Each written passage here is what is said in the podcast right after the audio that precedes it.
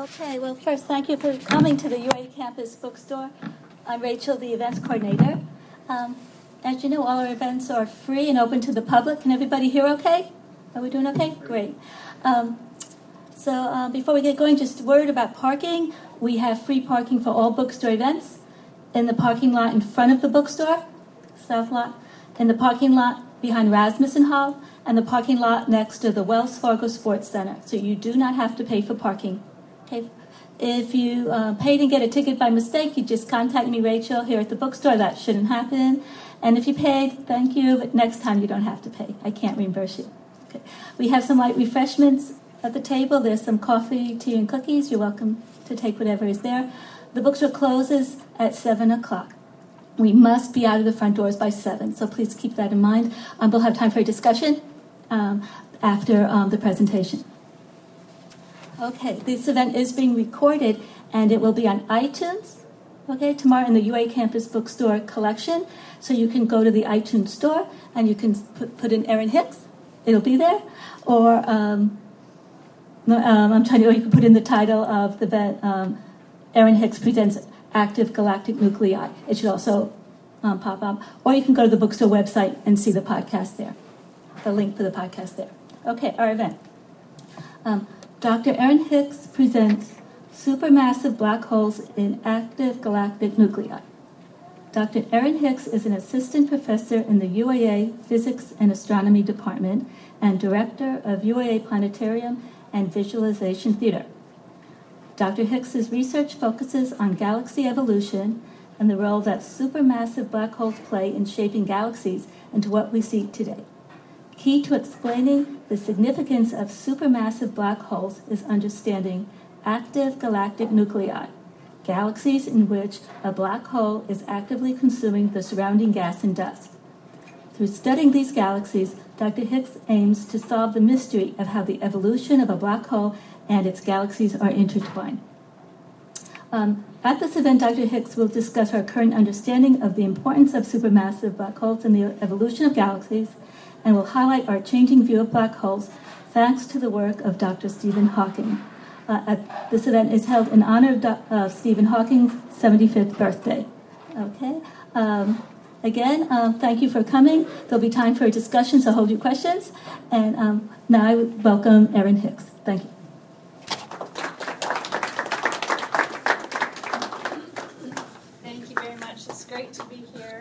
I have to say, celebrating Stephen Hawking's birthday is a great event to find oneself invited to. So I was very excited that our bookstore was going to honor Stephen in this way. And I'm excited to be able to share with you the kind of research that we have going on in um, our, our, department and our university, and um, highlight some of what, especially what our, our students are doing as well. So I'll just give you guys a quick background of what what I've done prior to my arriving here. So I arrived here in fall of 2013. So this is my fourth and completing my fourth year here now. So prior to coming here, I got my PhD at UCLA, and then I went on to do research in what we call a postdoctoral position um, for three years at the Max Planck Institute near Munich, Germany. And then I had a postdoctoral fellowship at the University of Washington doing research there. And so each way along my various career steps, I've, I've, I've had collaborators that I've stuck with throughout. So I come to UAA with a great number of collaborators from the United States, as well as from, from Germany and really throughout Europe and many other continents in, the, in, our, in our, on our planet.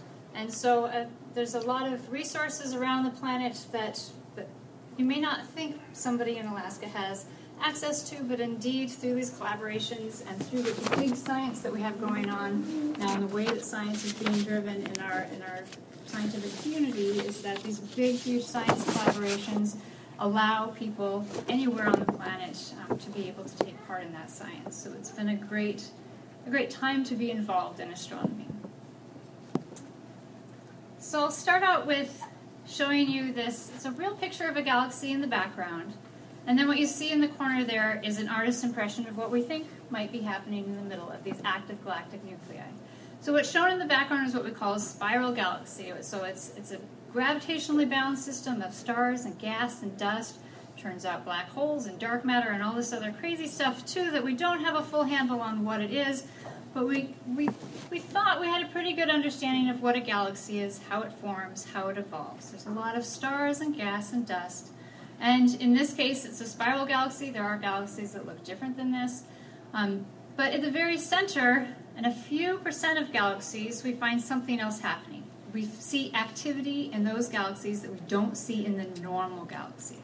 And so this is an artist's impression of what we think might be happening is material funneling down towards the center. And then in some cases we see these jets being produced. And so when we look at these galaxies, we see a tremendous amount of light coming from the very center. And I mean the very, very center. We can't even see in enough detail to, to say where that light is coming from, but we know it's coming from a region that we don't have the technology to see down to.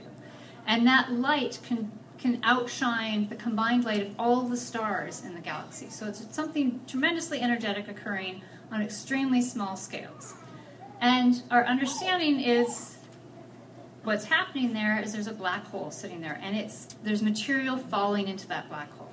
Now I'll define what a black hole is in a minute, but to, the simple explanation is it's something that light can't get out of. Once it goes in, it doesn't come out. And the very idea that you can see a black hole is that's not a statement one could say truthfully. You can't see the black hole itself, but you can see the material being heated up on its way into the black hole. So prior to its falling into this big black hole, this big hole in space time, it will be heated up to very high temperatures and produce so much light that it can outshine all the stars in the galaxy. And so that's kind of the process you see illustrated in this artist's impressions of, of what might be happening in the center of these active galaxies. And some fraction of that material doesn't make it into the black hole in some cases and gets spewed out in these huge jets. So when we look out at the universe, this is a picture of the Hubble Ultra Deep Field. So take a grain of sand, hold it out at arm's length, put it in a blank patch of the sky, and point your telescope there, in this case the Hubble Space Telescope, for many, many days. So I think it was about 11 days worth of, of data taken. And this is what we see in that, that patch of sky. And you see there are thousands of galaxies here. Every pinpoint of light that you see, with a few exceptions, is a galaxy. So there is a system out there that has hundreds of billions of stars in it, gas and dust. And some fraction of those, a small fraction of them, maybe 5% or so, have this active galactic nucleus as well. And in fact, if we look really closely, we can see there's just a little bit of activity happening in some of them as well. And depending on how sensitive our instruments are, we can detect that activity happening in maybe 10% of galaxies. But nonetheless, it's a small fraction of them. Norm- most of them are just normal galaxies. Some fraction of them, depending on how closely we look, we can see some extra bit of activity happening near the center. But to understand those galaxies, we have to back up a bit and let me explain um, our understanding of what gravity is. And so I can give a proper description to what a black hole is. So just backing up to, to what, how we describe gravity in terms of Einstein's general relativity. So we think of gravity as something that holds things together, a force between two objects. Say the moon goes around the Earth because of gravity. But there's another way to, to envision that that Einstein gave to us through general description of the universe um, through theory of general relativity. And this is to envision the universe as the space time continuum. So, three dimensions of space, and fourth dimension being time. Now, what you see here is a two dimensional representation of that. So, this is not um, a real representation of that, but you can, we can, it's easier to illustrate in two dimensions initially, at least. So, you see this grid, that's representing the space time continuum. And you see Earth sitting here, and you see the moon sitting here. Now, the Earth is making a big hole, or a big dent, rather, in the space time continuum. Think of the trampoline, and you put a bowling ball in the center. And then we've got the moon, much less massive, so its little dent in the space-time continuum is not so significant. And so as it's, as it's traveling through space-time, it's going to go in a straight path, but if that space-time continuum's curved, that straight path is not a straight path like we would think. So envision putting that bowling ball in the middle of the trampoline. You want to take a, a marble, roll it from one side of the trampoline to the neck to the other side, that marble is not going to just go in a straight line. It's going to follow the curvature of that trampoline due to the bowling ball sagging that trampoline down. And that's what's happening. That's our, our a way in which we can describe and understand gravity is it's warping the space-time continuum. And so the moon would go in a straight path, but because the space time continuum is warped due to the Earth's mass, the moon would go in, in, an orbit around the Earth. So black holes, well, and one point I wanted to make at this this stage is keep in mind that what I just showed you, the analogy of the trampoline, is a two-dimensional construct, of something that's actually happening in three if you take time four dimensions. So this is a slightly better way to view this in that you see Earth here and you see the warping of the space-time continuum in three dimensions. It's hard to visualize, but just keep that in the back of your mind that what we're, we're seeing as two dimensions is a picture that makes more sense to us. It's actually something happening in three spatial dimensions. And so a black hole is the same idea, except for it's basically punching a hole in the space-time continuum. So we see this hole, instead of just a dip from the mass of the Earth, it's a really big dip, such that we can you can describe it almost as a hole in the space-time continuum. So the reason that this is is that if we can talk about escape velocity, we know that if we throw something on Earth, it's going to fall to the ground. Gravity is going to pull it downward. If you throw something hard enough, it's going to go a little bit further. So it's obviously an exaggerated um, depiction of this, but it gets the point across. If you throw it harder and harder, you're going to get further and further. If you throw it hard enough, you're going to orbit around the Earth. You throw it hard enough, you reach what we call the escape velocity. You can escape the gravitational pull of Earth and head off into, into the solar system. And of course, we do this with rockets. We calculate what, what velocity, what thrust does this rocket need to be able to reach our destination. And so, if we're trying to actually escape Earth rather than to go into orbit, we're basically, if you again envision the space time continuum and the, and the dip or warping of the space time continuum because of the mass of Earth, you have to determine what velocity do you need to climb out of this hole here, to climb out of the gravitational well created in space-time continuum from the mass of the Earth. And so to get off to Mars, for example, we would need to launch our rockets with enough speed to climb out of this hole and then head off to Mars. But there's a cosmic speed limit. There's a speed beyond which we believe we can't go. So you can't just have an infinite escape velocity. You're stopped at what we call this the speed of light. It's the speed at which light can travel. We don't think anything can go faster than this. So about 300,000 kilometers per second is the, the speed that light travels and nothing else can go faster. And so the definition of a black hole is that the escape velocity exceeds that limit, meaning nothing can go fast enough to escape and climb out of that hole that the black hole's made in the space-time continuum. So you can see Again, the depiction of the space-time continuum is huge hole, and there's this point at which, if you boil it down to this simple graphic here, there's a point at which the escape velocity reaches matches the speed of light. If you go any closer to that black hole, you're going to have to go faster than the speed of light, which by definition we believe you can't do, so you're trapped. And the black hole, if you can keep getting closer and closer, we believe that, or at least the classical description of a black hole, is that every, all that material is collapsed down to a singularity. So a lot of mass and is smushed down to an infinitely small point in space. Thus the the hole in the space-time continuum. So this would be what we call the event horizon, which is the point at which the escape velocity exceeds the speed of light. And so we believe objects that look like this in terms of describing gravity and space-time continuum are out there. This is an example of an active galactic nucleus, one of the closest to Earth. Um, it's called Centaurus A. You can see this beautiful galaxy here. We believe the black hole sitting in the center is actively consuming material. We see this tremendous amount of energy coming from the very central region of material being heated up prior to going into that, crossing that event horizon. And we also see, in this case, these big jets here. So we see these active galaxies out there. And again, what we think is happening is just that material is slowly making its way down to the black hole, and then some fraction of it is coming out in these jets. So we have a description of what these active galaxies are. And so the, for a long time, up till about 20 years ago, we thought these were the oddball galaxies. These ones, for some reason, have a black hole sitting in the center and this is the end result. Material falls into it, and we see all of this energy occurring. Then we looked at our own galaxy and asked the question what's going on in the center of our galaxy? telescopes were built big enough for us to be able to track the individual stars in the center of our galaxy. And that's what you see here is a movie built from images taken at the telescope over the course of many years. And you're watching the motion of the stars in the center of our galaxy, the Milky Way. And if you watch this star in particular, you see it whips around really fast the, as it reaches its lowest part of the orbit in this image. So you see it whip around extremely fast. And if we model how those stars are moving, you can see this red curve here represents the star we were just watching. And so we can see how are these stars moving? And it's just the laws of gravity that describe how those stars are moving. Therefore, we can figure out how much mass is inside the orbit of that star. And we've watched this star complete its entire orbit. So we have a very, very good constraint on how much mass must sit inside the center of that, that the orbit of that star. And what it told us is that there is something extremely massive sitting there that we can't see. We have no idea. We had no idea it was there, and yet the motion of these stars is telling us that there's something that's about four million times more massive than our sun sitting there that we can't see.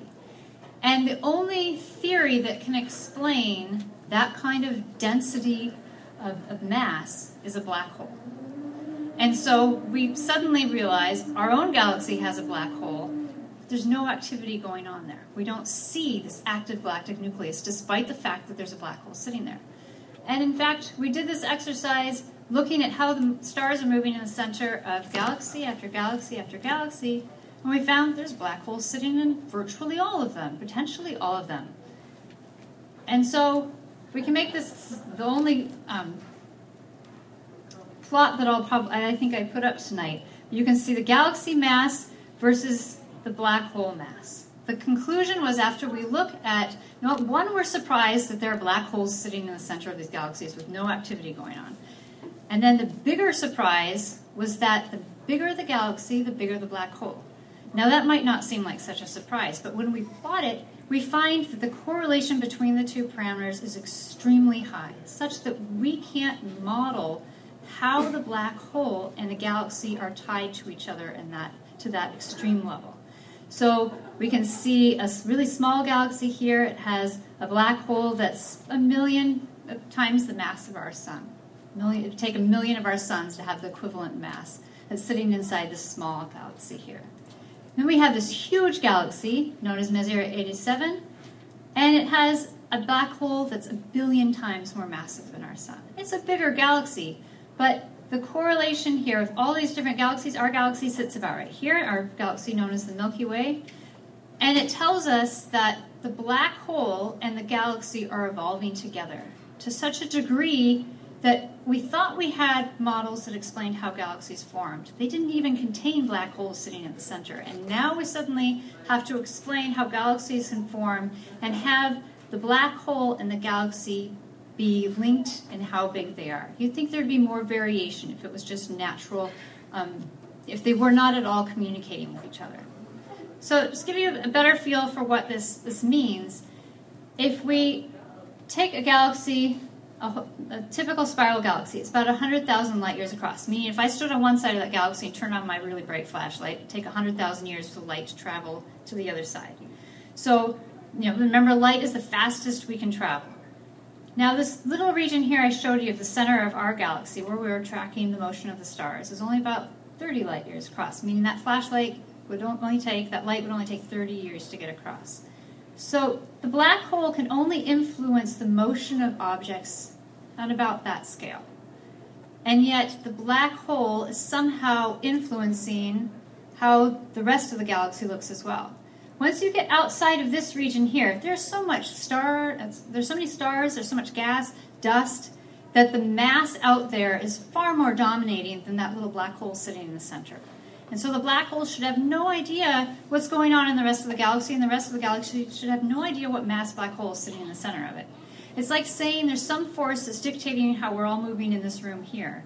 And yet we're also, that force somehow is dictating how things are moving out in Girdwood. That communication, we don't know how it can happen between these scales and these scales here. So there's something critical to galaxy formation evolution that black some role that black holes play that we are missing the link of. And so, one approach to studying this, and really our best bet at trying to understand what the significance of these black holes, is to understand how they grow. And one very obvious way in which you can grow a black hole is to have two galaxies colliding. So you see this is a simulation of two galaxies colliding. Let's assume they both have a black hole sitting in the center of them. They go through this dance of gravity pulling them together. They'll swing by each other and get ripped apart. So the stars, the gas, and the dust get on disrupted orbits. You see this bridge of material here and this big arc of material being thrown out. Now, as time progresses, they'll come back together and eventually they'll become one galaxy. And their black holes that sit at the center of each of them individually now will eventually become one. And so this is one very obvious way that you can you can build a black hole. In addition to the two black holes merging, you're disrupting the orbits of a ton of, of gas in these galaxies. It's just going to fall down the gravitational well towards that black hole. It's just going to sink towards the center. And so, in addition to the two black holes merging, you have a bunch of material feeding into those black holes as well. And so, you have and at this stage, an active galactic nucleus where there's a black hole consuming material, and it's very, very bright in the central region. And so we think, from this scenario, you would expect that you would look out there and you'd see, okay, there is an active galaxy. It's, it's currently consuming, the black hole's growing, it's consuming material. That it should sit in a mess of a galaxy, somehow indicating that it's undergoing or recently undergone some merger. And so we do we did that. Went out, surveyed the sky, looked at active galaxies. What kind of galaxies do they live in? Turns out they don't live in active or in, in, messy merging galaxies like this. Some of them do. In fact, some of the brightest of them do. But most of the black hole growth, meaning most of the galaxies that have activity in their center of material dumping down in the black hole, sit in galaxies that look pretty much like the galaxy we live in. So we're missing something that explains how that black hole growth is occurring. So I'll just show you some real, since that was a simulation of a galaxy, a galaxy merger, real observations of galaxies merging. So you see two galaxies getting close to each other. You can see this one is, is slightly disrupted. Here's a more advanced merger. You can see that the big arc, arc material here, the bridge between the two nuclei, and here's a, a, more advanced yet merger where you can see kind of the remnants, the, what remains of the two galaxies that used the progenitors, but it will eventually become one galaxy. And so we can see examples of this. But again, when we look out there and look at the active galaxies, look back in time, we say, where are those black, kind of galaxies do those black holes sit in when they're actively growing? We see them in something more like this, where there isn't any suggestion that a merger is occurring. So there's something else fueling these these black holes to consume the material, to grow and grow. And so even though we know how to dump a bunch of material down to a black hole and grow it through the merging process of smashing two galaxies together, we can almost explain how you can you can build today's galaxies through that process, build today's black holes through that process. But that's a minor fraction of the black hole growth that we see. It must be occurring through some other process in, in a spiral galaxy that looks like this. So, to try to explain this, I and, and many other collaborators have made an effort to look at these normal looking galaxies that have activity going on in the center. And so we've surveyed um, quite a few galaxies, and our goal is to look very, very near to the black hole and to track how the stars and the gas are moving. And to do that, we, we rely on some of the best telescopes we have today. So at the top, you see um, the Keck Observatory, the two 10 meter uh, class telescopes, so that the mirror has a 10 meter diameter. And then we've also been using the Very Large Telescope um, from the European Southern Observatory, which is down in Chile. So you see these four 8 meter telescopes. And then we also take advantage of the Hubble Space Telescope, which may only have a 2.4 meter mirror on it, but it's above the atmosphere. So there's a significant advantage. The Earth's atmosphere, if you've ever looked at the stars or you've looked down on the city, you see all that twinkling occurring. That's the, the air in our atmosphere bending the light. That does not make for a very accurate scientific image to have your light shifting around. And so to get above the atmosphere is great help. Of course, one would love to have that 10 meter mirror up above our atmosphere to gather more light, but um, we'll get there. One way we can get away, get away with building big telescopes on the ground is to use what we call adaptive optics, which will compensate pretty well for the Earth's atmosphere. So you see here's the very large telescope with a laser pointing up to the sky. Here's an example of the Keck Observatory. In this case, both telescopes working in tandem. They each have a laser pointed up towards the center of our galaxy in this case. And so these lasers will go up to the sky, and we use this as a tool to measure how the atmosphere is moving. And knowing that allows us to then compensate for it and correct our images almost as well as if we were in space. There are limitations to this technology. Yep. How long have you had the lasers there? Uh, for, well, I think they came online around 2006, 2005, 2006. So um, on the Keck Observatory. I'm not sure about VLT, was about the same time, give or take a year. And so we we can compensate for the Earth's atmosphere, um, but not at all wavelengths. So there are some kinds of light we would want to take a picture of that we cannot use this technology yet, and we are limited to having to go to space to be able to gather that data. And so using this technology, we can we can trace the motion of the gas in the stars very near to the black hole and try to answer the question of how and why is the material dumping into the black hole? Why is the black hole growing in that galaxy and not in this galaxy? Why is our galaxy not have a black hole that's actively growing, but this other one does. And if this other one has a black hole growing, how is that process linked to the rest of the galaxy changing? Because we know if that black hole gets bigger, then the rest of the galaxy has to change as well. Its shape has to change. How much mass it has in different components of the galaxy has to change to be able to stick to this correlation we've seen where the black hole is, is evolving in tandem with the, the rest of the galaxy. So you can't change one without changing the other.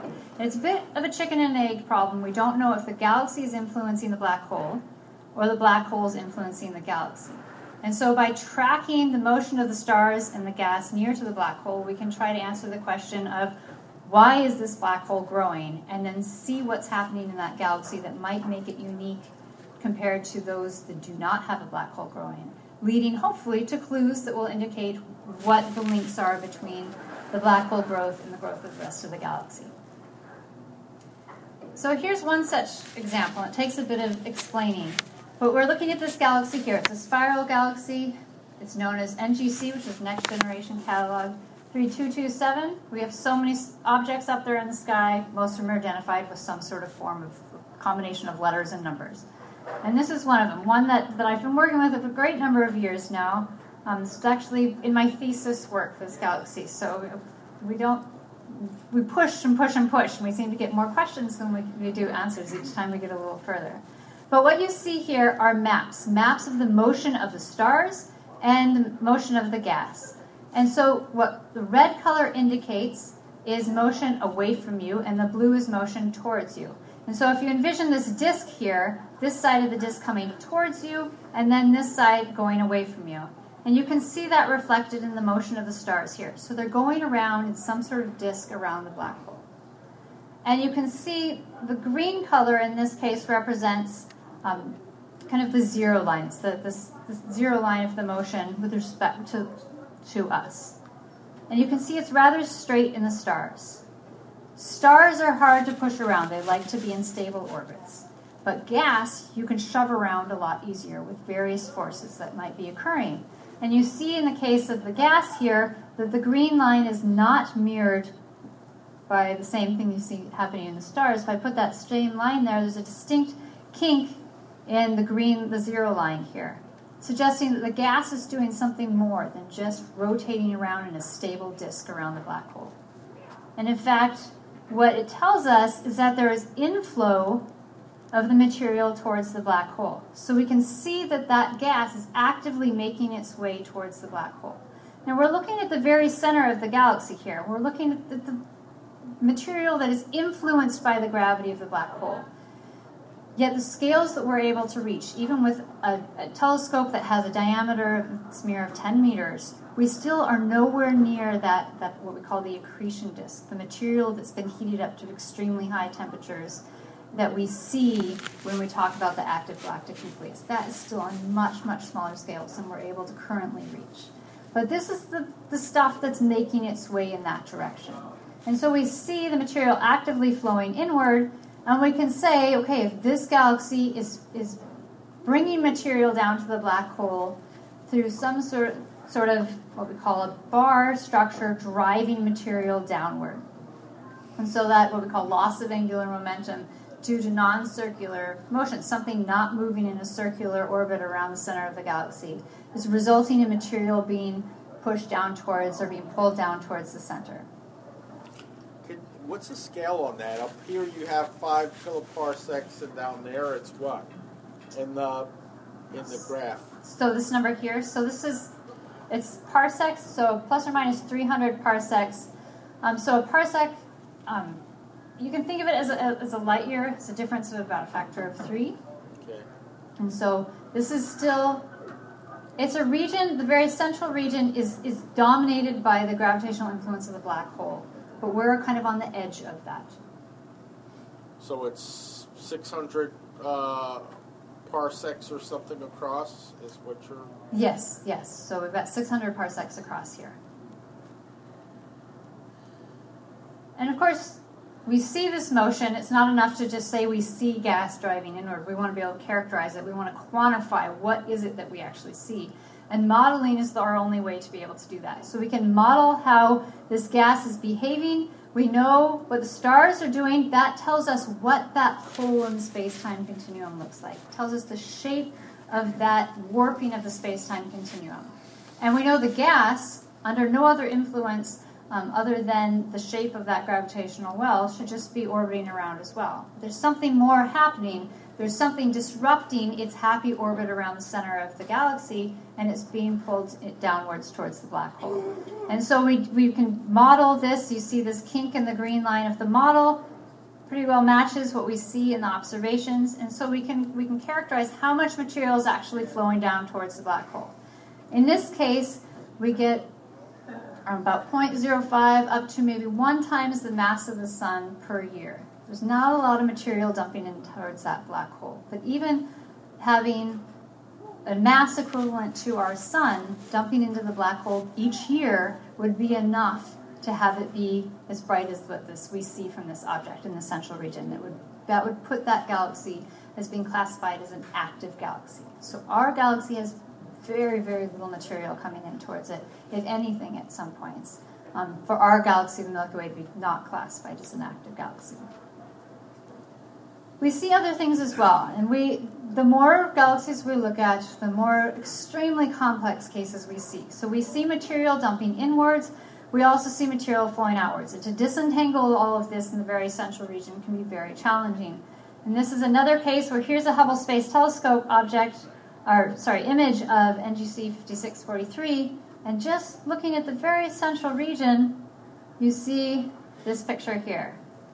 And now what you can just make out, what this picture is representing is where the dust is, which means where the gas is. Dust and gas cohabitate together. And so you can see these dark lanes. That's telling you where the dust and the gas are sitting. So we can see there's some sort of spiral structure there. Whenever we see those beautiful spiral arms, that implies material being driven down towards the center. We also see that same signature in many of our other maps. So what you see here is a distribution of the light, of the gas. We see that there's brighter regions along these, these spiral arms, implying there's more gas sitting there. So the gas is sitting along those spiral arms and it's being pulled down towards the center. We also see signatures suggestive of inflow of this material based on the motion of the gas. So not only can we take a picture and say where it's sitting, but now we can actually measure the motion of this gas. And this is something that's just been made available in the last 10 years or so. And so we see these, the green and, and blue and yellow patches here tell us that there's motion moving along the spiral arms. We can track that gas flowing inwards. But in this case, as we see in many cases, there's not just inflow, we also see outflow. You see this very bright region here. all we could do with Hubble Space Telescope at first is just take a picture. We can say, well, we know there's a lot of dust in these dark regions. There's not a lot of dust there in the white region. But now, with uh, um, being able to take what we call spectroscopy, we can measure the motion of the gas in the stars, and we see signatures of this outflow. For example, look here, we see this very red patch. That tells us there is gas moving outward at a very high velocity. So we can verify that what we see in a picture with Hubble Space Telescope indeed is an outflow of material. So we see material flowing inward, and then we see a good chunk of it flying outward. So some, some energetic process occurring on very small scales is driving the material outward.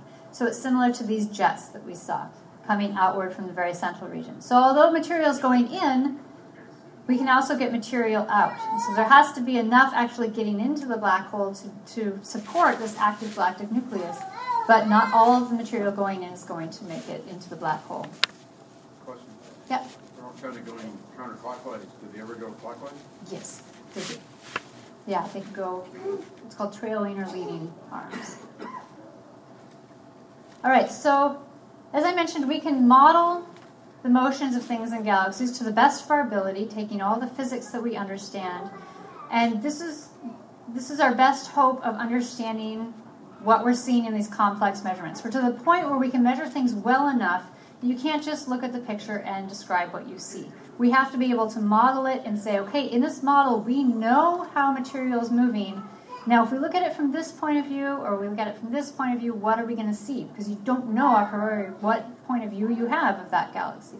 And so, looking at this simulation here, it represents a galaxy much like the ones you were just looking at. The color tells you um, the age of the stars, and also the kind of purple hue is, is the temperature of the gas.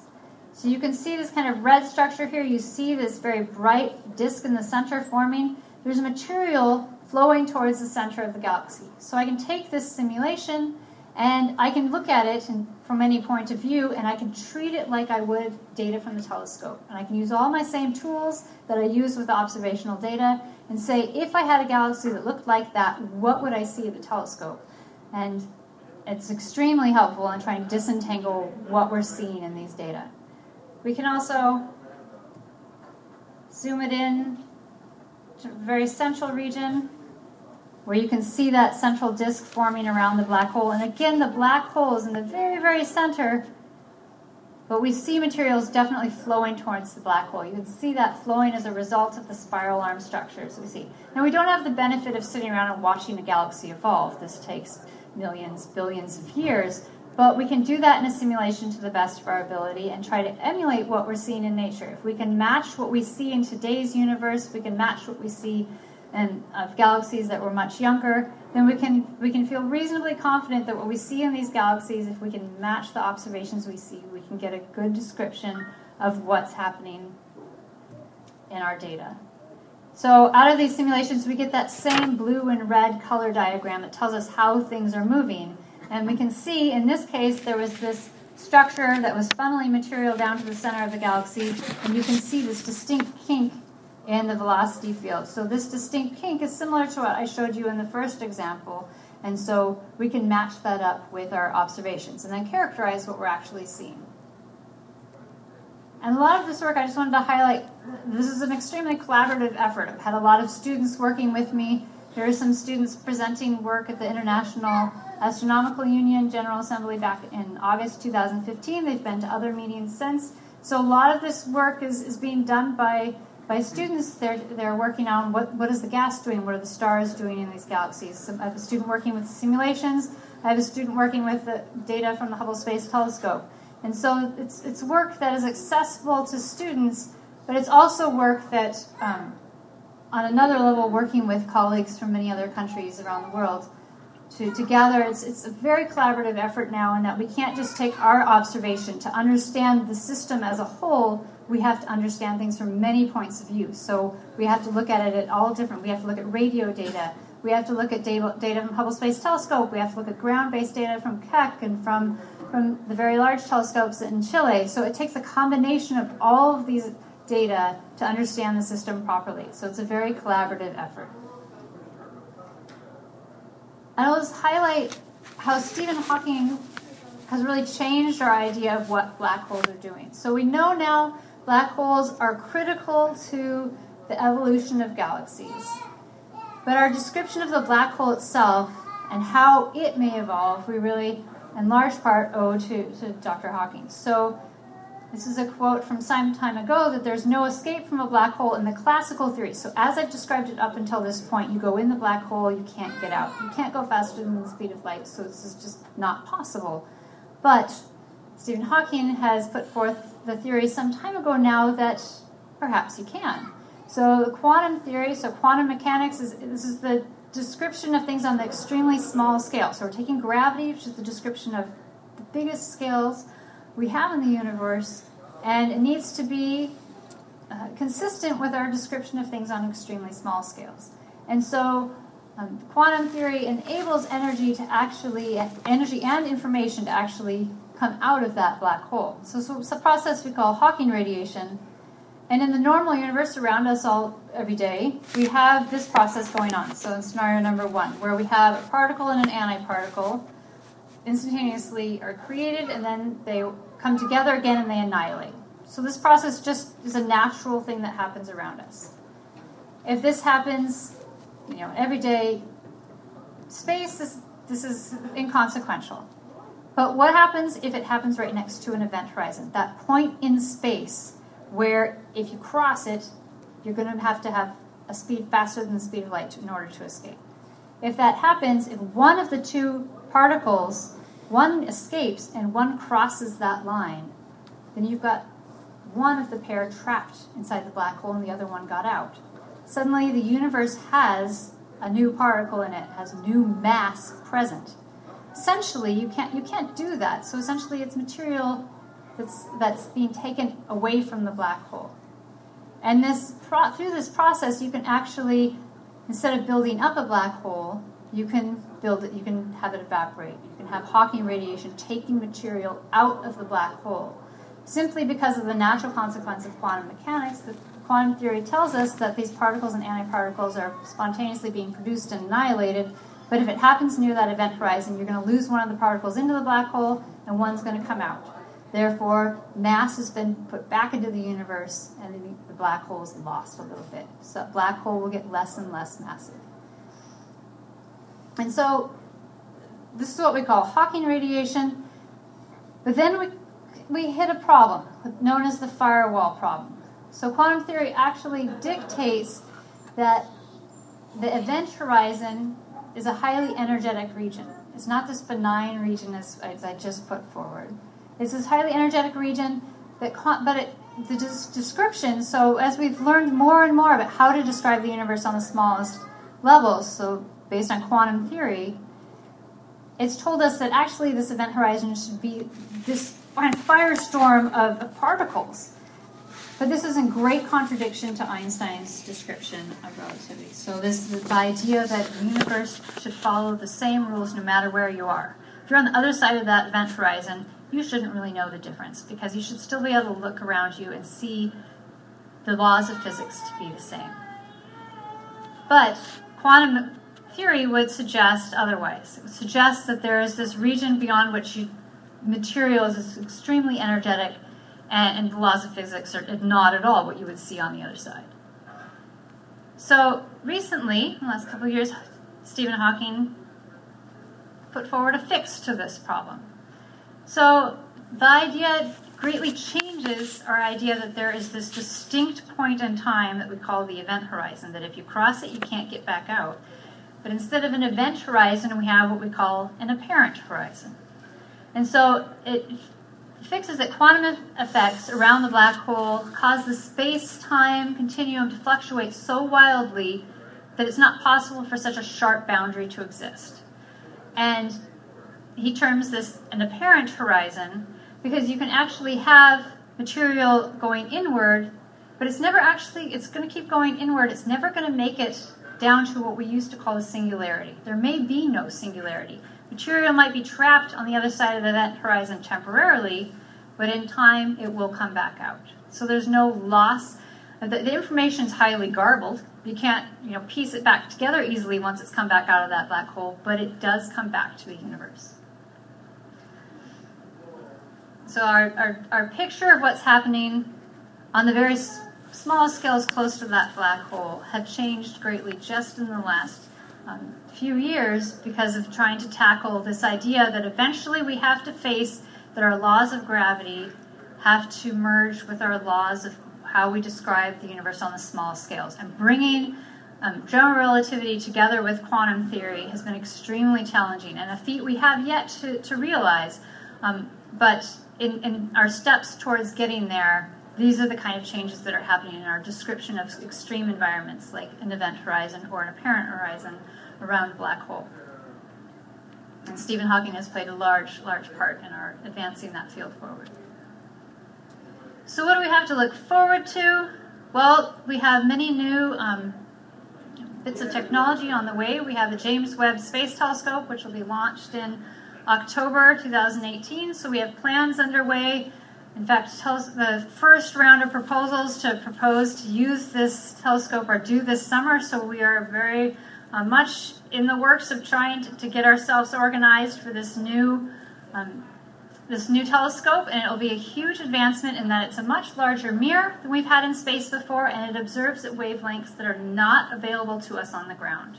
And so, for the first time, there have been previous telescopes in space where we've been able to take pictures of these this kind of light. So we'll be looking at colder gas, the gas that is actually the bulk of what fuels these active galactic nuclei.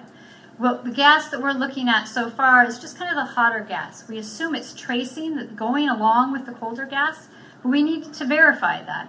And so by looking at these same objects with the James Webb Space Telescope, we'll actually be able to say, what is that really cold gas doing? How is it getting down to the black hole? And how might that be linked with the galaxy on larger scales? Um, so we'll be, be, we can look, look forward to that um, and let's say spring of 2019. And then there's also the 30 meter class telescopes. There's the TMT, literally 30 meter telescope, that will either be built um, on top of Mauna Kea or perhaps in Chile. There's also an equivalent, or well, a similar telescope proposed by um, the Europeans and other groups that will also be based in, in Chile. So th- this is a huge step forward in the size of telescope, which will be able to bring us down to scales looking much, much closer to the black hole. So we can say not only how is gas getting close to that black hole, but how is it getting almost all the way down to, to that region where we see the energy emanating from. And there's also, this is the very large telescopes in operation now, but we can tie them together through what we call interferometry. So gather light at all four at the same time, and then we can combine that light to be able to see at much greater detail. And so, um, an instrument called gravity will be able to look very close to our black hole in our galaxy, and we'll be able to test general relativity, Einstein's general relativity, in ways we have yet to be able to test. Those extreme environments just they're not available on Earth. Good for us, but not good for testing general relativity. Um, so we'll be able to do some of those tests for the first time with that new instrumentation. I think I will leave it there. Yep, happy to take large is questions. this, is the James Webb? Good question. Um, I think it's eight meters across approximately. And it's actually gold plated, as you see implied. It's, it's going to be an impressive instrument. It's actually going to sit much further away from Earth than the Hubble Space Telescope. So, one drawback is we've got to get it right the first time. There's not going to be a servicing mission because it needs to get much further away to get cooled down enough to be able to see that cold gas, which we could not see if it were close enough. That if it were close to Earth. What launch vehicle? I don't know the answer to that, but I could easily look it up for you. Not the Orion. I don't think so. No, no, it's not the Orion. It's one of the. No, it's actually going to be done. I think through. Um, well, NASA's involved, but I don't think it's one of theirs. I'll look it up at the end. I, I can easily get that information. Yeah. I thought I heard some years ago that there was a holdup on, uh, with a 30 meter telescope on um, Mauna Kea due to the natives not wanting it there. And this is still very much an ongoing issue. I mean, I think it's extremely important for people to, you know, respect each other's opinions and values.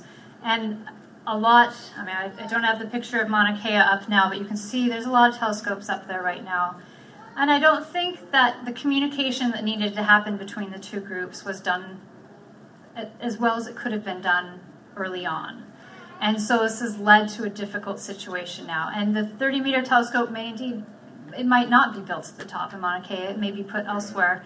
But Mauna Kea is a superb site to put things, um, for, to put telescopes at.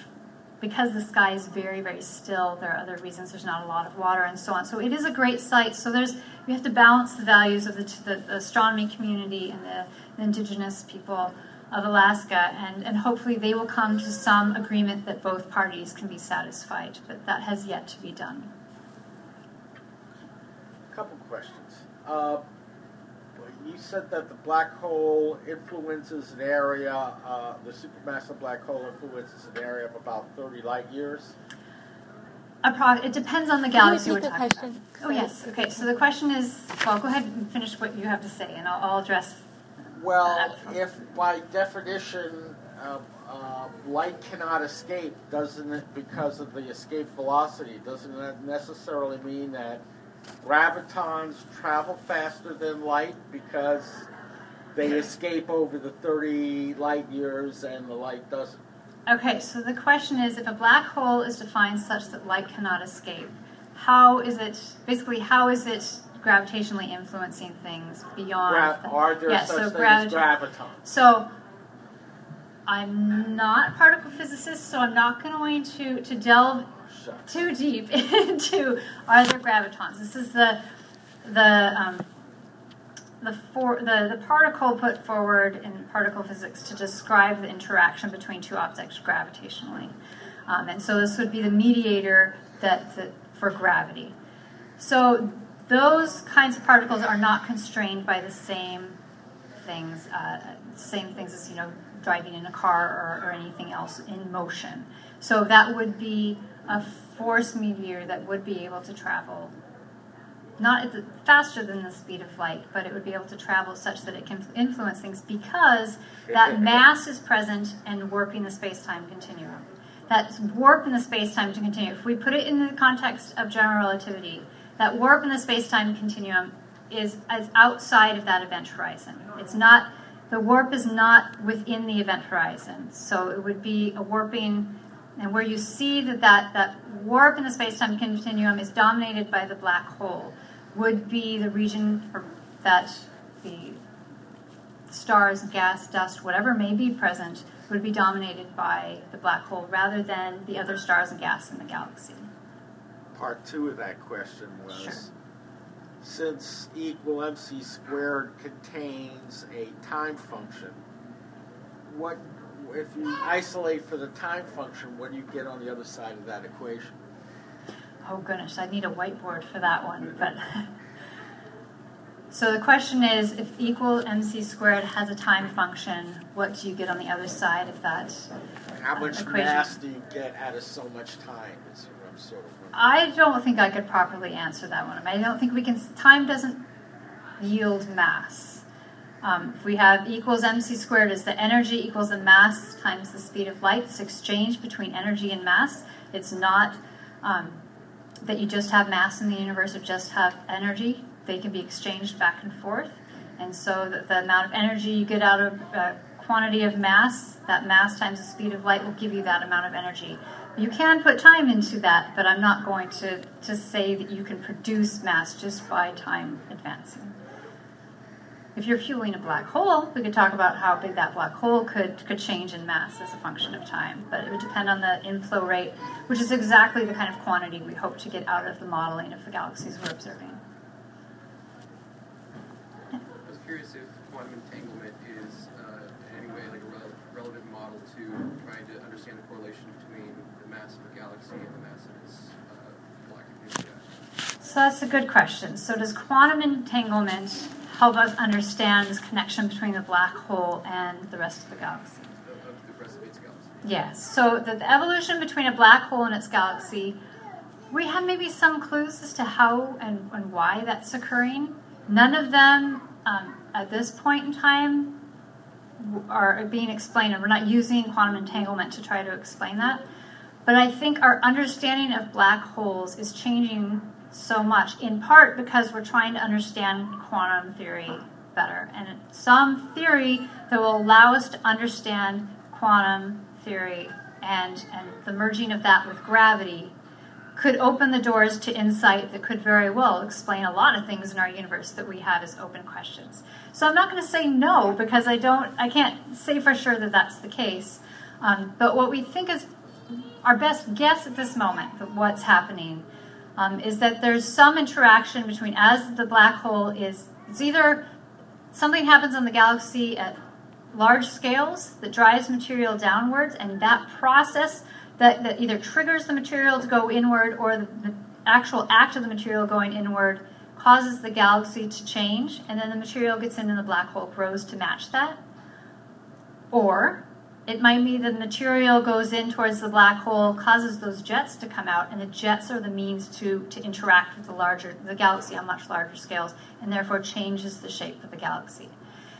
Most likely, it's not just a black and white one or the other. There's some some mix of both interactions going on. But at the moment, uh, none of our leading theories to try to tie the evolution of a galaxy and its black hole touch on quantum entanglement. But I'm not going to say no. In the future, we might we find that to be relevant.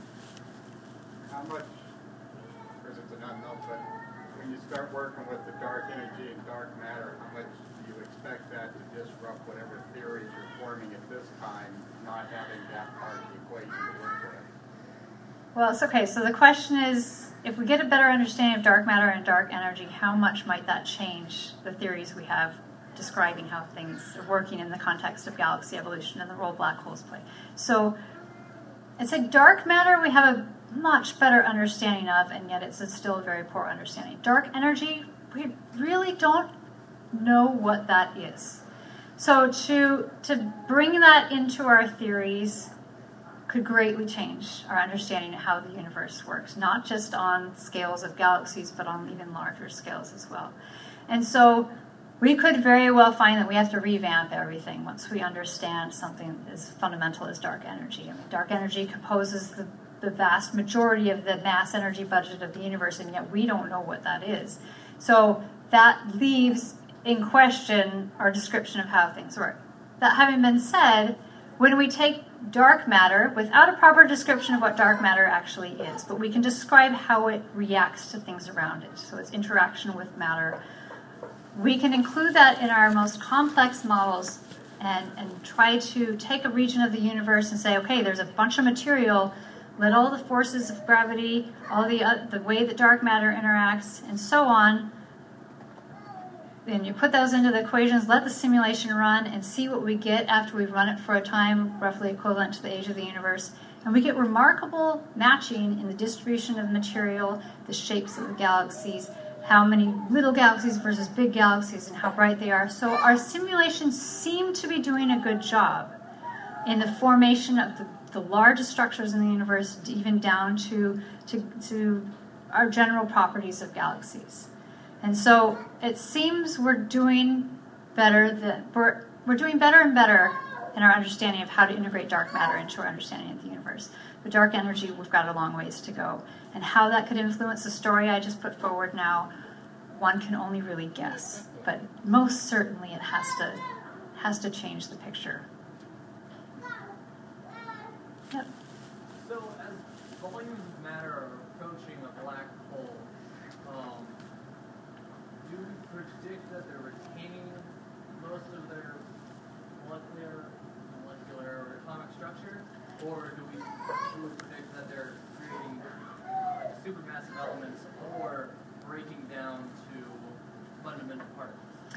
Good question. So the question was what happens with material? What do we think is happening to the material as it goes towards the black hole? Or do we have fundamental do we have you know massive particles being built up or do we have things being broken down to smaller and we think it's the latter we think that as the material is flowing in towards the black hole usually what can be pulled towards the black hole initially the easiest is the cold gas. Because if it's hot, it has some other energy source acting on it, and it's harder to settle it down so that gravity can dictate its motion. So that cold gas is coming in, which has which is usually molecular. So it's it's a cold gas with, made of a lot of molecules. And as it gets closer and closer, it gets heated up, the molecules get broken down. And so we see that that gas is getting hotter and hotter, which would imply the electrons are being stripped off of those, those atoms. And so we have things essentially breaking down to, to nuclei um, or to very ionized atoms in those environments.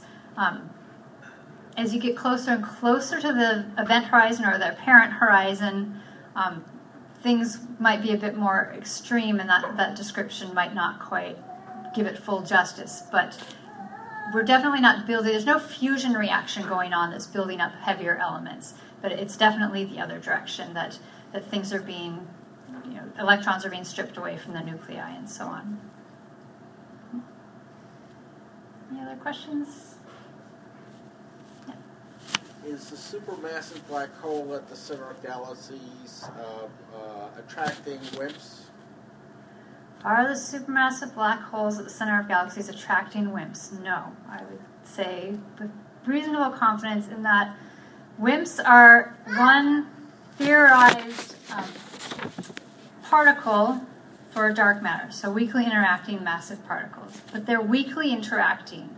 So it's not to say that a black hole would reject, reject WIMPs if they were to come nearby, right? It's not, but they're not preferentially pulling in these weakly interacting massive particles because they're weakly interacting with the material around them. So as a galaxy is forming, you have this huge cloud of gas, and as gravity's pulling it together, the, the WIMPs, or the dark matter, if they are indeed these WIMPs, will get down to a certain point where it's, it's heated enough that it can't collapse any further.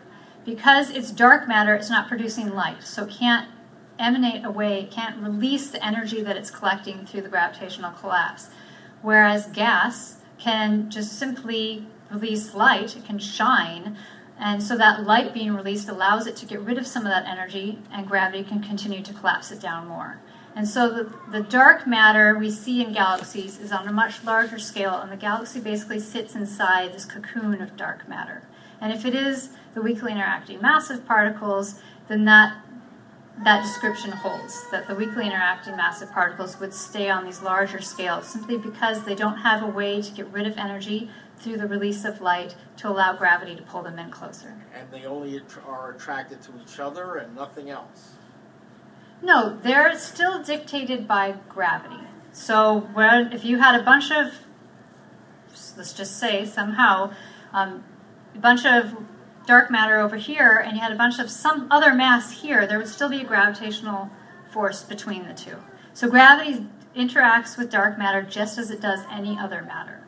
Oh, no, it doesn't.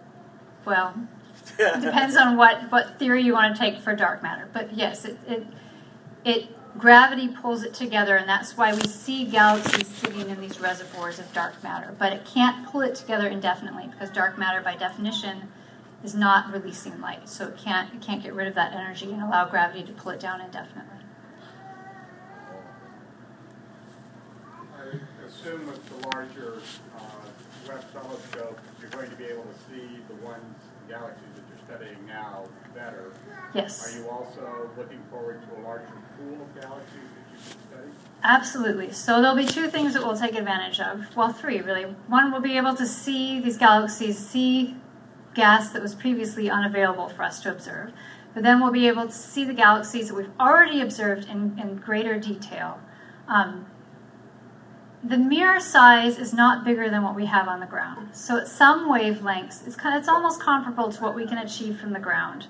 But at those wavelengths that we can't observe because our atmosphere does not allow that light through, we'll be able to see that for the first time and match it with what we've seen from the ground. But we'll also be able to reach out to galaxies that are further away and be able to look at that same gas as well. So it will, it'll be a great advantage. The big advantage will be combining the strengths of the James Webb Space Telescope and looking at that cold gas with what we can then achieve with the next generation of ground based telescopes with the 30 meter class mirrors and be able to look in that much more detail and say, okay, this is what we see from the ground. How does that match up with what we know is happening of that cold gas? We'll be able to trace it down to even smaller scales on the ground. So it's, it's, it's really the strength of all of our different observatories ground based and space based, that we have to pull together to, to build the whole picture. But definitely um, being able to see more galaxies, we're restrained to those that are nearby to us to be able to study right near the black hole. To be able to extend that out further will be a huge advantage. Our pool is rather small, as you say, at this point. and to have more galaxies to study will be, we'll get the statistics we need. So, um, when you say that the um, active galactic nuclei affects the galaxy, Mhm. do they affect each other in some way? Yes, so the question is Does the black hole and the galaxy, do they affect each other in some way? And yes, is, is the implication that we, see from the correlations of what the black hole looks like in terms of its mass and what the galaxy looks like. But how they're influencing each other is the, the part we don't have the story for yet. And so we know that if you change the black hole, we don't see galaxies in which the black hole is really massive and the galaxy small, or the galaxy really big and the black hole small. We don't see that happening. Every time we see a galaxy with a slightly more massive black hole, the galaxy is going to change to match that. And so we see that there is a very tight uh, parameter space in which a galaxy must be if its black hole is a specific mass. But we don't know which might be influencing one. And it might be a little bit of both. And so it might be that you, you the black hole starts growing and it throws out those jets and it stops the galaxy from forming any further. And so you just have things kind of frozen at that point where you've got the black hole and the galaxy is stopped, and then the fuel supply is cut off and the black hole stops as well. Or it could be the other way around where the galaxy will just dump down a certain amount of material and then, then it will stop growing and then it will cut off that fuel supply to the black hole and then it runs out of it stops growing and you have it there. So but we don't know which comes first. And to be able to extend out to further distances and look at galaxies that are much younger and undergoing this process at a time when the universe was very young might help us understand that. We should be able to say, if these galaxies are really young, what grew, what what happened first? The, are the black holes preferentially higher in mass when the universe was younger, and therefore the galaxies had to catch up to them? Or do we see the opposite, where the galaxies were already built and in place, and the black holes are just small, and in time they will catch up and match what the galaxy is doing? So those studies are very much ongoing, but we need to have this, the, the detailed pictures to be able to, to execute that kind of study, and that's been difficult. Um, and it has been done, but it's difficult to do, and it will become easier and easier and more promising um, results as, as, we get bigger telescopes. Huh? Any questions? What other? Well, so how is this affecting us? How is this affecting us? Yeah. I mean, you know. Yeah, it's not going to change the economy. It's not going to change the.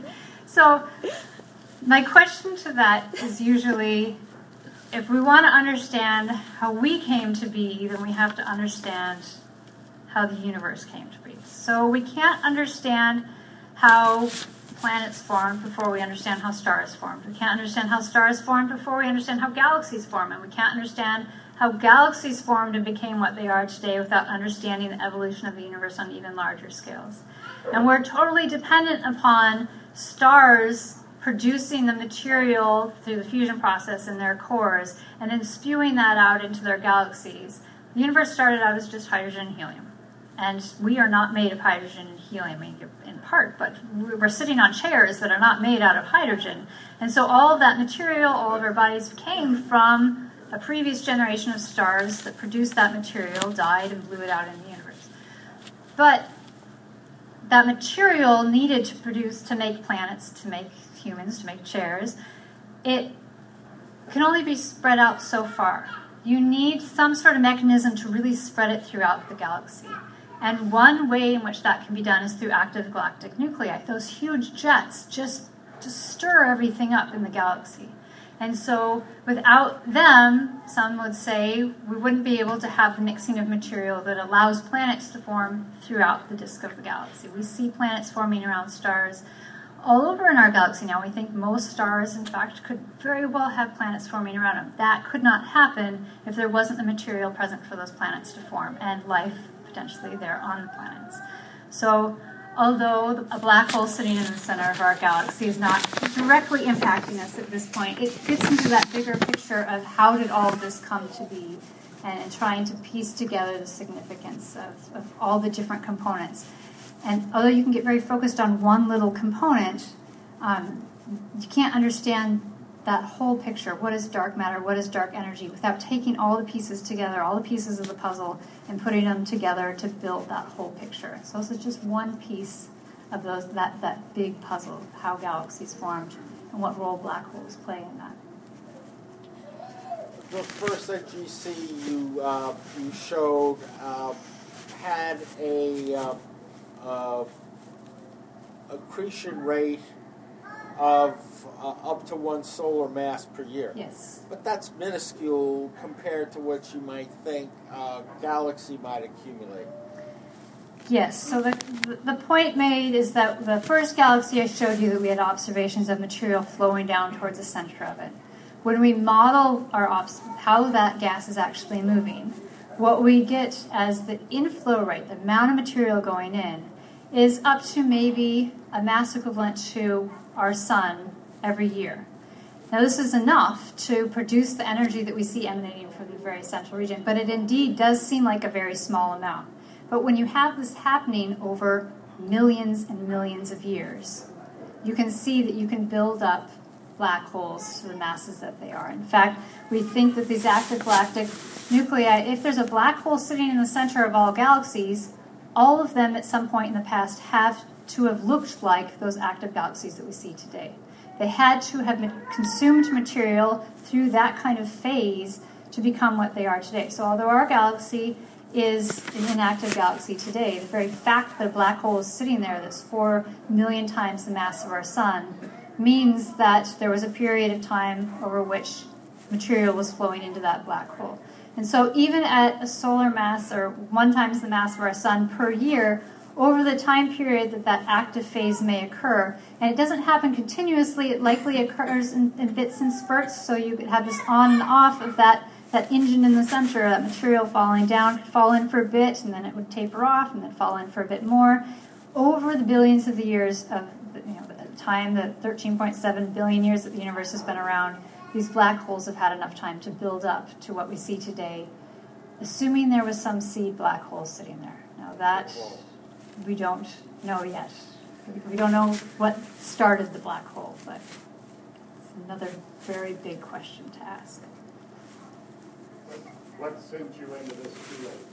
What was your student Yeah, very good question. I was exposed to this field as an undergraduate, and I just really got excited about the science, and I went and did a summer program um, in Florida, getting more exposure to the science, and I just continued on. I knew when I arrived to graduate school that that's the I wanted to get into galaxy formation and evolution. I wanted to focus on black holes, and and luckily I, I found somebody who was willing to support that science. And, and Matt Malkan at UCLA was very um,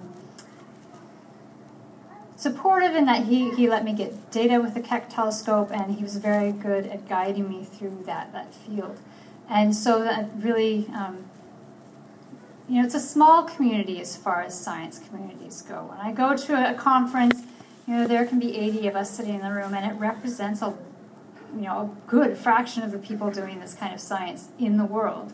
But it's a very um, energetic group, and so it kept me going in the field. And there's a lot of, I mean, as an undergraduate, I sat in the room with you know, the biggest people arguing over whether there were black holes in all galaxies or not, and and and what you know. You, I showed you that plot with the correlation of the black hole mass and the, the mass of the galaxy. Exactly what is the slope of that line? But it was so energetic, energizing to to listen to these people who were so enthusiastic about the science and the implications of it. And so it was just kind of a step by step process. It just kept getting better and better. So I just stayed in the field. Any other questions? I'll do this all night. Okay. Well, Eventually, we have to get out of here. That's it. Seven o'clock anyway.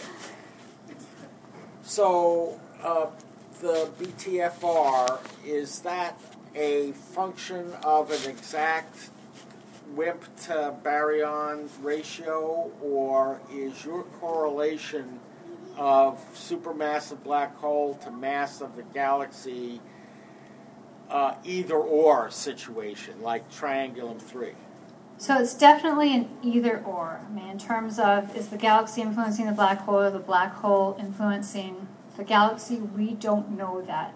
No, I Okay, meant so- moreover, is, is the mass of the galaxy a function of a specific WIMP to baryon ratio, or is it either WIMPs or baryons that make up the correlation? I think this is so. The question is, how much is dark matter, if it's described by these these WIMP particles, how much is dark matter influencing the galaxy? I think we're just starting to get a handle on that. I think that we're learning what kind of what we call dark matter halo, so that big um, envelope of dark matter that the galaxy sits inside of. We're just starting to get enough statistics and enough accurate understanding of what the dark matter distribution is to, to get a handle on how it might be correlated with what the galaxy looks like. But it looks like they're related. So we see galaxies that would sit in a particular kind of dark matter halo have particular kinds of properties. But to say which is influencing the other, well, it's likely the dark matter that collapsed first because there's just so much more of it. gravity pulled together what was there, and grav- dark matter came along, and the baryonic matter, that the normal matter that we see when we look up in the sky, we see stars shining. That's all normal baryonic matter. That material just kind of followed along because if there wasn't dark matter there, gravity never would have been able to pull anything together. And so the baryonic matter followed along with that, that dark matter. But to say for sure, I, I don't think we have an answer to that conclusively. What I was actually asking you was, do you have examples where there, uh, the correlation of the mass of the galaxy to the black uh, central massive black hole is skewed one way or the other towards dark matter or baryonic matter? No, we don't have that kind of measurement to be able to say one way or the other. So, I mean, we can say that the black hole is correlated with the galaxy properties, but there is not enough statistics to be able to say how that might relate to what the properties of the dark matter in a particular kind of galaxy would be. So,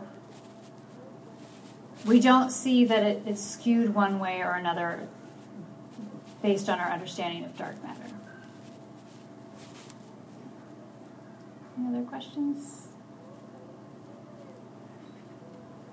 Sure.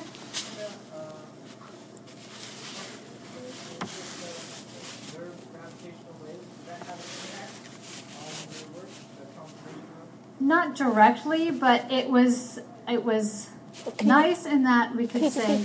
Oh yes, sorry. So the question is: Did the first detection a couple of years ago of gravitational waves with the LIGO instrument? So they detected gravitational waves for the first time. This did not have a direct impact um, on the particular work that I do, but it gave you that peace of mind that indeed general relativity is, is still going strong, and that it's a prediction of general relativity, and they worked hard to get that detection, and it came at last. Um, and it's significant in that when you have two galaxies merging, for example, and you have their black holes coming down next to each other, you see that big burst of gravitational waves come out when one example is when two black holes merge. So in the case of that first detection, it was two small black holes that were not at the center of a galaxy, which we call supermassive black holes, but two smaller gal- two smaller black holes that are the end state of a very massive star. And so those were a different kind of black hole, but the exact same thing happens when you have two galaxies merging, their black holes come together. That very end state of when they come together is a huge burst of gravitational waves. So we don't yet have the instrumentation to detect that kind of gravitational wave energy being emanated, but um, in time, we hope to get there, and that will give us a lot of clues as to the physics and the, the details behind what happens when two galaxies merge. So, how much material, for example, might be able to dump down into that black hole in the process of merging? How fast does that merging process actually happen? And so, it will change our idea of the most energetic active galactic nuclei, or at least influence our idea um, in that those really, really most energetic active galactic nuclei are driven by the merger of two galaxies. If you crash two galaxies together, a lot of gas and dust is going to dump down towards the black holes that ultimately become one. And that process is will be influenced by future detections with LIGO and, and LISA, a similar um, instrument that will hopefully be put in space that will be able to detect other kinds of merging processes. Just have, uh, uh, not to get off topic, but do you find more women in studying, uh, colleagues, more women colleagues, or is it still a uh, Yes. kind of male-dominated? So the question is, is, is it still a male-dominated area in astronomy? Yes, yes, very much so. But it's, um, I'd say astronomy is kind of unique in the sciences in that that's a very open topic, and it's it's a topic that is discussed at, at all of the big meetings that we have. There's a lot of encouragement for people at early stages in the career to get involved in the field and be invested in it. Not just women, but you know, underrepresented groups from you know any way you can look at it. And so there's a lot of support for those people. And I know there's you know there's all this discussion of you know discrimination against people. I actually personally there there are horrible stories out there, but I feel very fortunate to say I have not been um, a victim of any significant discrimination. Although it is very much a problem that underrepresented people in the sciences have, have difficulty. They're not made welcome in the field, and this is a significant loss to the talent pool that we have available in the field. And so, um, it's it's a challenge, but it's one that in astronomy and many other fields, and increasingly more and more in other fields, um, is a topic that's being addressed. So I, we're seeing some some change, not at the rate we need to see it to, to have equal numbers, but improvement is people are making a big effort to improve the situation. Are there facilities in South Africa? Are there facilities in South Africa? Yes, just recently, well, in the last you know five ten years, there's been a very nice um, telescope built there. That, and South Africa is actually investing a lot in astronomy. They have new institutes opening up. There are a lot of astronomers that have gone there um, to work at those institutes. So it is a growing and, and increasingly strengthening field um, or part of the astronomy community. So the SALT telescope, for example, opened up there. And so, although I have yet to have, to have the, the pleasure of visiting their facilities, I hope to in time. It is definitely a growing part of, of our community. How about Russia? Russia. Good question. I don't know of any major facilities in, in Russia.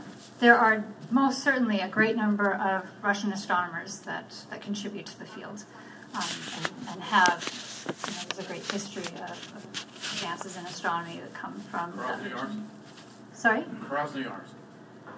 Not that I know of.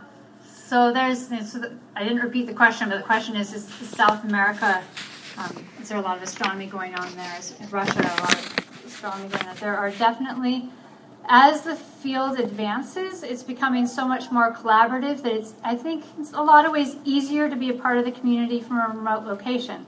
My various collaborations that I have made it possible, you know, for me to feel comfortable saying, okay, I'm going to go to Anchorage. I'm going to be one of two astronomers in the state, but this is possible because I have collaborators that are, are out there, you know, scattered around the planet, and no matter where we are, we continue this science forward. And so, it's it's easier as long as you have, you know, the support behind you, the university behind you, and you have um, collaborators that you, that you can work with, despite time zone differences. Then you can advance the field forward.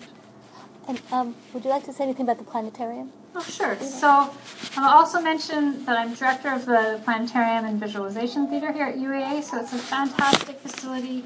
We use it um, for all of our astronomy classes. They're in there every single day, and it's a very popular class, as you can imagine. To be able to sit in the planetarium and, and have your university science credits um, is a very nice way to go. So it's a lot of fun. But we also have public events. And so if you've never been to the, the planetarium, I actually brought some, some schedules if you'd like to see what we have. We have Friday night public events. We have, if you happen to have been here last week and listened to Dr. Katherine Rawlins give her talk um, working with the IceCube Observatory, she's going to be doing a show this Friday. Um, so I would encourage you guys to take a look. We have uh, shows obviously on astronomy, given it's a planetarium, but also shows on topics of a wide range of fields. So we have we have a show on neuro um, neuroscience. You know, so we get to tour through the brain. You think of a planetarium as touring around the universe.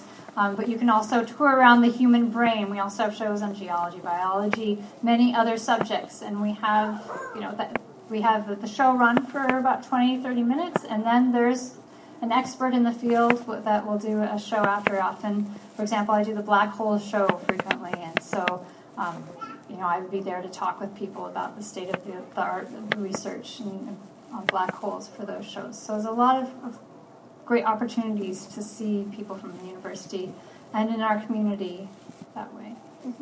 Great. Well, thank you Well, very thank you so much, very much. Excellent.